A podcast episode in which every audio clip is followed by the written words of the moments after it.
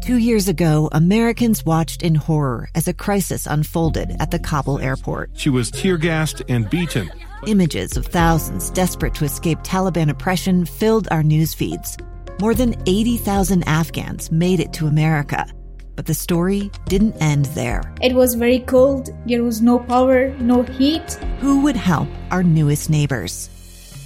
I'm Andrea Smartin. In Stranger Becomes Neighbor, you'll hear the stories of some remarkable refugees who left their homes and their dreams behind only to start over from zero. Their only possession was 3 blankets. And you'll meet Americans who stepped up to help them. You want me to come when you deliver your baby. What can one person do in the face of an international disaster decades in the making? That's Stranger Becomes Neighbor. Find us at kslpodcast.com. Follow us on Apple Podcasts or anywhere else you listen. Inside Sources. Welcome back, everyone, to Inside Sources here on KSL News Radio. Great to be with you today. I am Boyd Matheson, opinion editor at the Deseret News. And as we were talking in that last segment just about the debate prep and what that looks like but behind the scenes, having worked with a lot of different candidates over the years, it's interesting those who are able to do that. Some people are just naturally good debaters, and some just are not.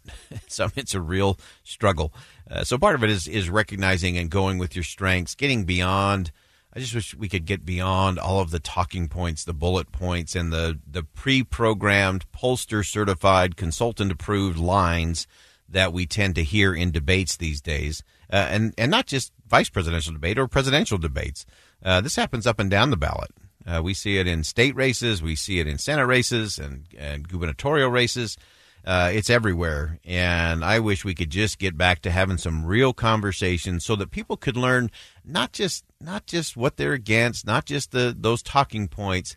I want to know how somebody thinks. What I really want to know is, how do you make a decision? When you're faced with a crisis or a real challenging sense, walk me through that process. That's what I want to know. What principles guide you in those heated moments or those difficult issues? Because remember, we aren't electing people to lead us when everything's going well. We're electing people to lead us through the hardest times, the worst times, the most difficult times. And that requires us as voters to look a little closer. Don't just look to what the guys on the national news are going to tell us in terms of who won the debate and who lost it.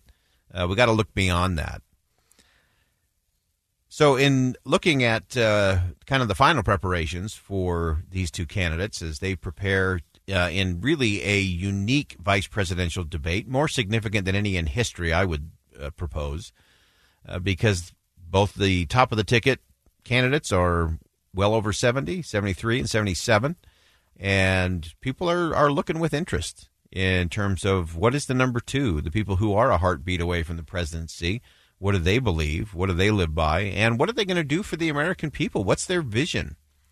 And I would suggest in particular to both Vice President Mike Pence and to Senator Kamala Harris that they actually just look around. Look around here in the state of Utah.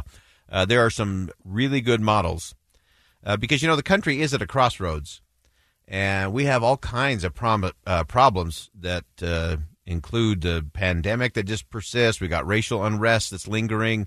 We got all kinds of white-hot political debate that's just distracting us and preventing us from having real conversations as a country.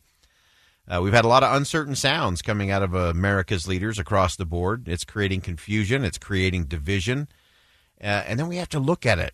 Failing families, crumbling communities, those are all the result of a lot of things that are degrading these social undercurrents that are undermining our civil society. And so tomorrow, the nation is going to watch a vice presidential debate, as I mentioned, right here in Salt Lake City. And it is going to be different for the reasons we've talked about. And typically, they don't matter a whole lot. Vice presidential debates do not have a great history of being decisive or impactful. But I think this one will. And this is why. Because the people that both of these candidates are speaking to are the undecided voters, about 5 to 7% probably. Also some of what we call the movable middles. And the movable middles are different. They're different from independent voters. These are people who are either registered Democrats or registered Republicans. They span kind of the center left to center right. but a lot of them have disconnected. I'm not even sure these people are going to vote come the first Tuesday of November because they're so exhausted by all the divisive rhetoric. And a lot of the people in this group won't vote unless somebody starts talking to them in a way they understand about things they care about. And what do they care about? They want to hear about policies and solutions that are centered in community, compassion, self-reliance, and upward mobility. And no one is talking that language. And I think the vice presidential debate's the perfect forum to actually do that. And so as a country, as America is clearly at the crossroads, they might do well to look at the crossroads of Utah for some insight tomorrow night. And granted, we're far from perfect here in the state of Utah. We've got a lot of issues that need to be resolved. Homelessness. We've got drug addiction and depression and air quality, a host of things that need to be done. We need some leadership there. But Utah's long been a leading laboratory of democracy. The piston that really drives that engine, I believe, is twofold. It's a thriving free market economy, and it's robust institutions of civil society. On the economic front are low unemployment, lower taxes. We have a light touch in terms of regulations that enables new businesses to start, entrepreneurs to flourish, businesses to grow, and jobs to be available. This state has an international reach. We've got a brand new international airport. We have the world headquarters of a world religious organization. We've got Silicon Slopes for technology and a host of international trade that continues to go on. But we've also shown as a state that we can deal with the tough stuff. We can embrace and lift refugees, that we can balance LGBTQ rights and religious liberty. We've proven that the rule of law and compassion are compatible principles in crafting immigration policy. We've even proven that you can have a mail-in vote that is safe, secure, and fair. And so both Vice President Pence and Senator Kamala Harris, hopefully they've recognized their surroundings and Utah's unique place and influence in there. And so I think if the candidates take anything out of their debate tomorrow, they should catch the vision of Utah. And that's just not some kind of colloquial pat ourselves on the back kind of thing. I actually think it's the solution to what ails so much of the country. Community-driven solutions is so important, and they can do that. They can have that conversation because of what Utahns do every single day. Strong free market economy, civil society, for a country at the crossroads and candidates and citizens who want to get insight. This is the place that's not just a crossroads to the West, but a crossroads to the world. I'm Boyd Matheson, opinion editor at the Deseret News. Thanks for joining us today. See something that inspires, say something that uplifts, and do something today that makes a difference. A stranger with a gun came upon two teens taking pictures under a rising full moon.